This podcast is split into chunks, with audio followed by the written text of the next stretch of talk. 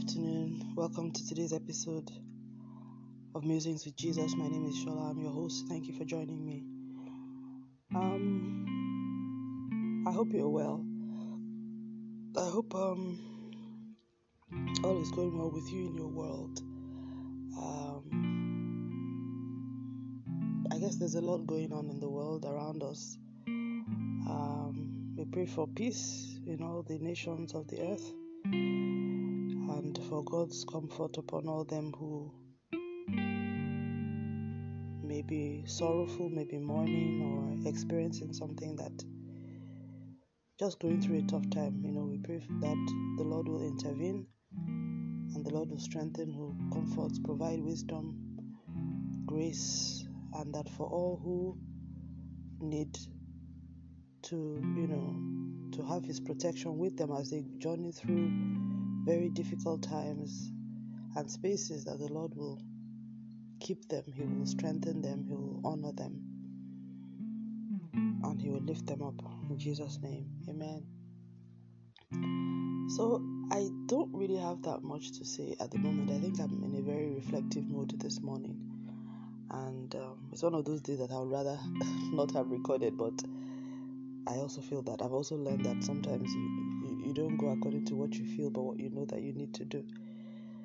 So I just want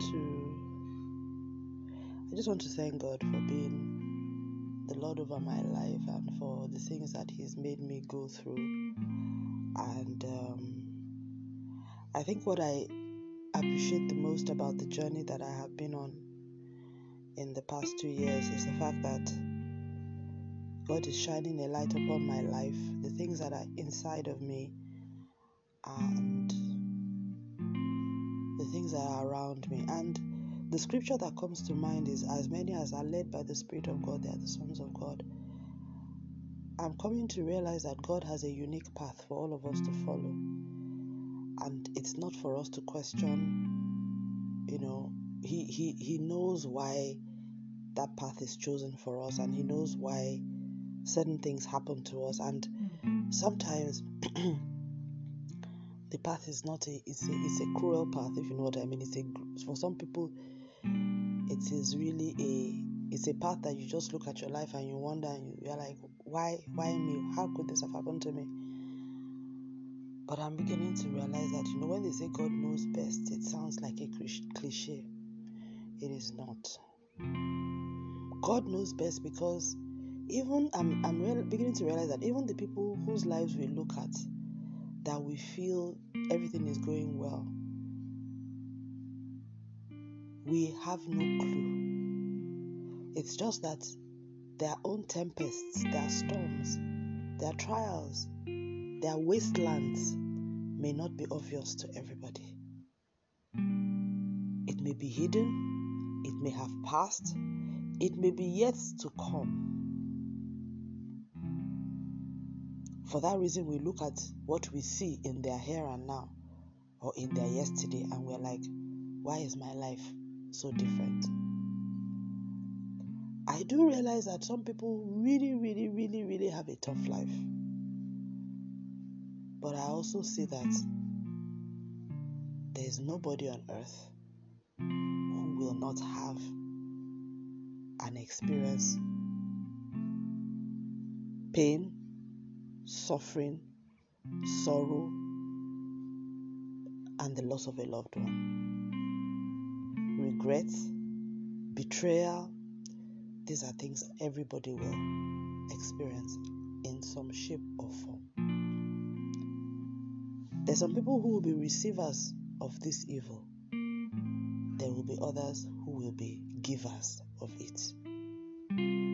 But God has a way of balancing it out, that both those who are victims of evil, actually that's a better word, not receivers, victims of evil, and those who are perpetrators of evil, they will receive their just reward.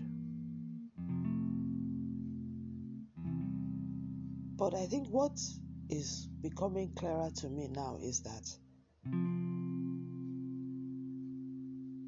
a life that is devoid of challenges, that is devoid of trials and tribulations, is not something that anybody should. should pray for or should want or desire, because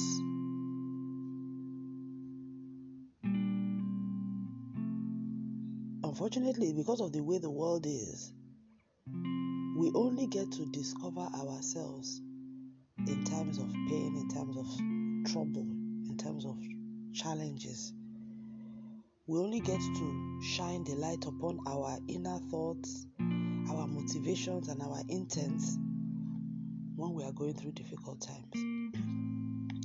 We only tend to reflect on how our life is and how certain things came to be. It is only in times of trial that we ever do that self-introspection.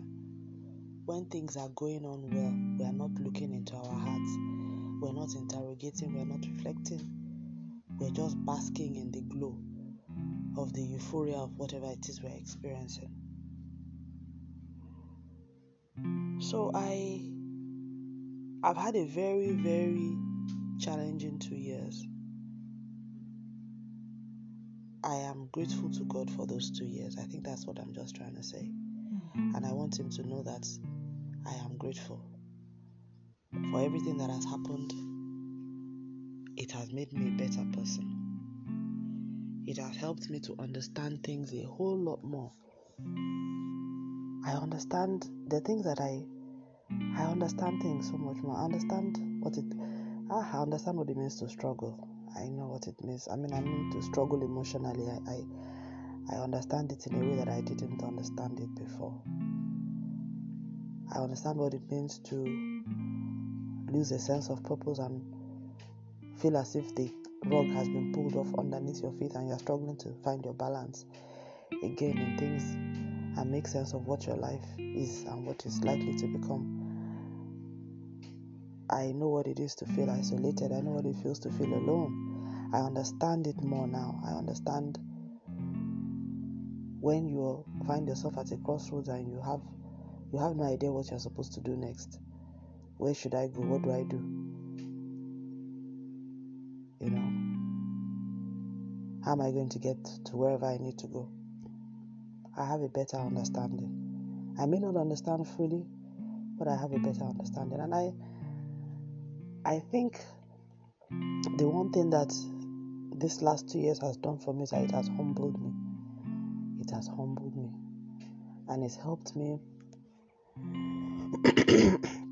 it's helped me know how to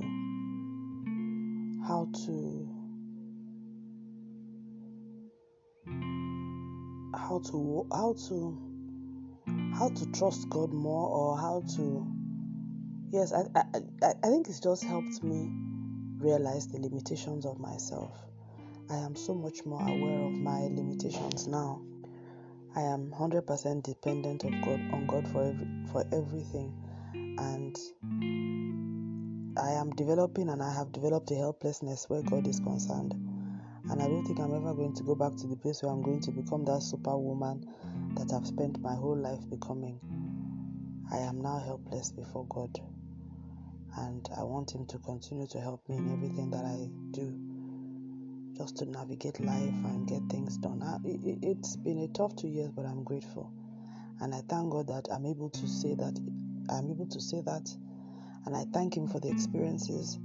There were things he made me do over these last 2 years. I spent a lot of time questioning whether I was doing the right thing, whether I was not being,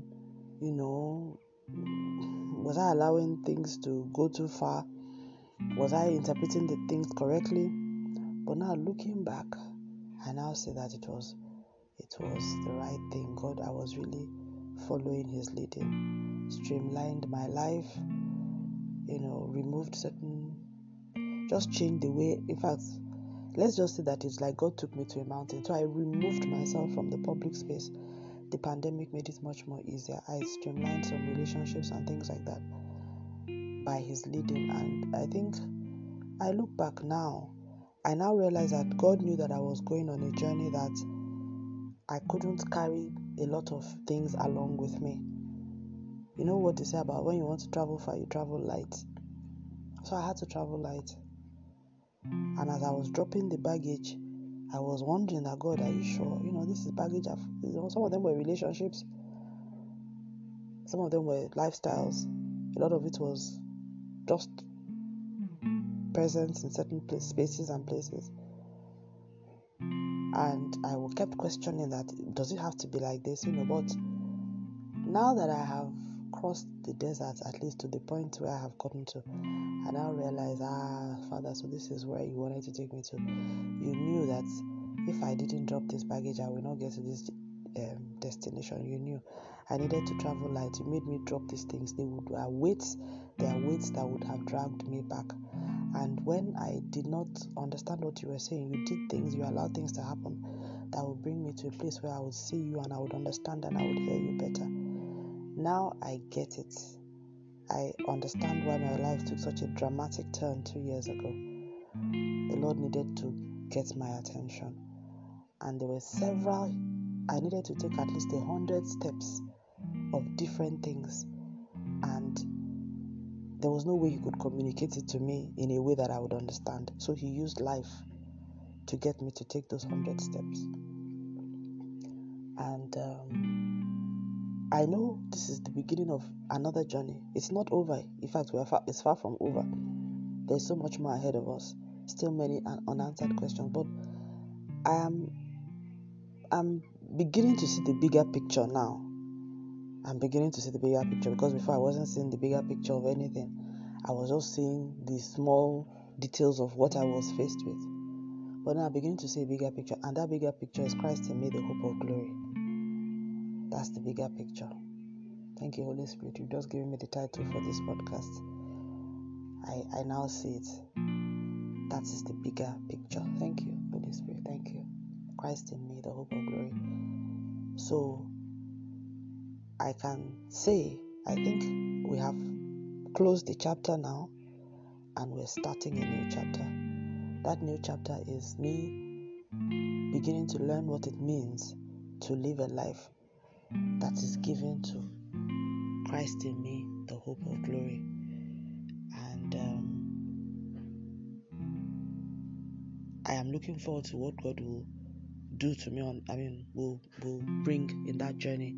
I know there's going to be success. I know there's going to be challenges. There's going to be opportunities. There's going to be relationships, spaces, in things, interventions. I'm just looking forward to adventures, ups and downs. Like every there'll be tears, there'll be pain. There may be some sorrowing along, some loss, sacrifice, but there will also be reward. There will be satisfaction. There'll be fulfillment.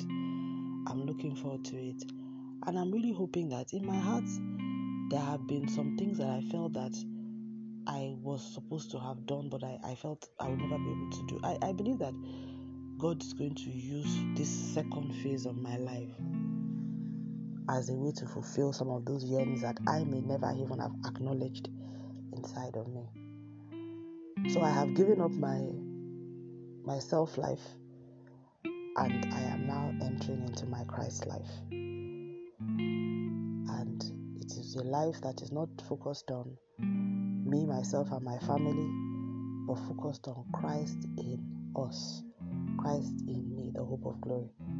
In other words, learning how to live a life where Jesus is at the center, he is at the forefront, he's in the middle, he's at the borders, he's at the boundaries, he's at the core, the inner core, the outer core, he's at every edge, every spoke, every line, every seed, every fruit, every tree, every garden surrounding my life, every spoke, every wheel, every bar, every stem, every branch of my life. It is Jesus Christ flowing through the veins of my life, weaving through the tapestry of the cloth of my experience, breathing in the clouds and the elements and the atoms of my natural atmosphere and my spiritual atmosphere. He's in the dreams and the visions of my consciousness. He's in the imaginations of my soul. He's in the yearnings of my heart.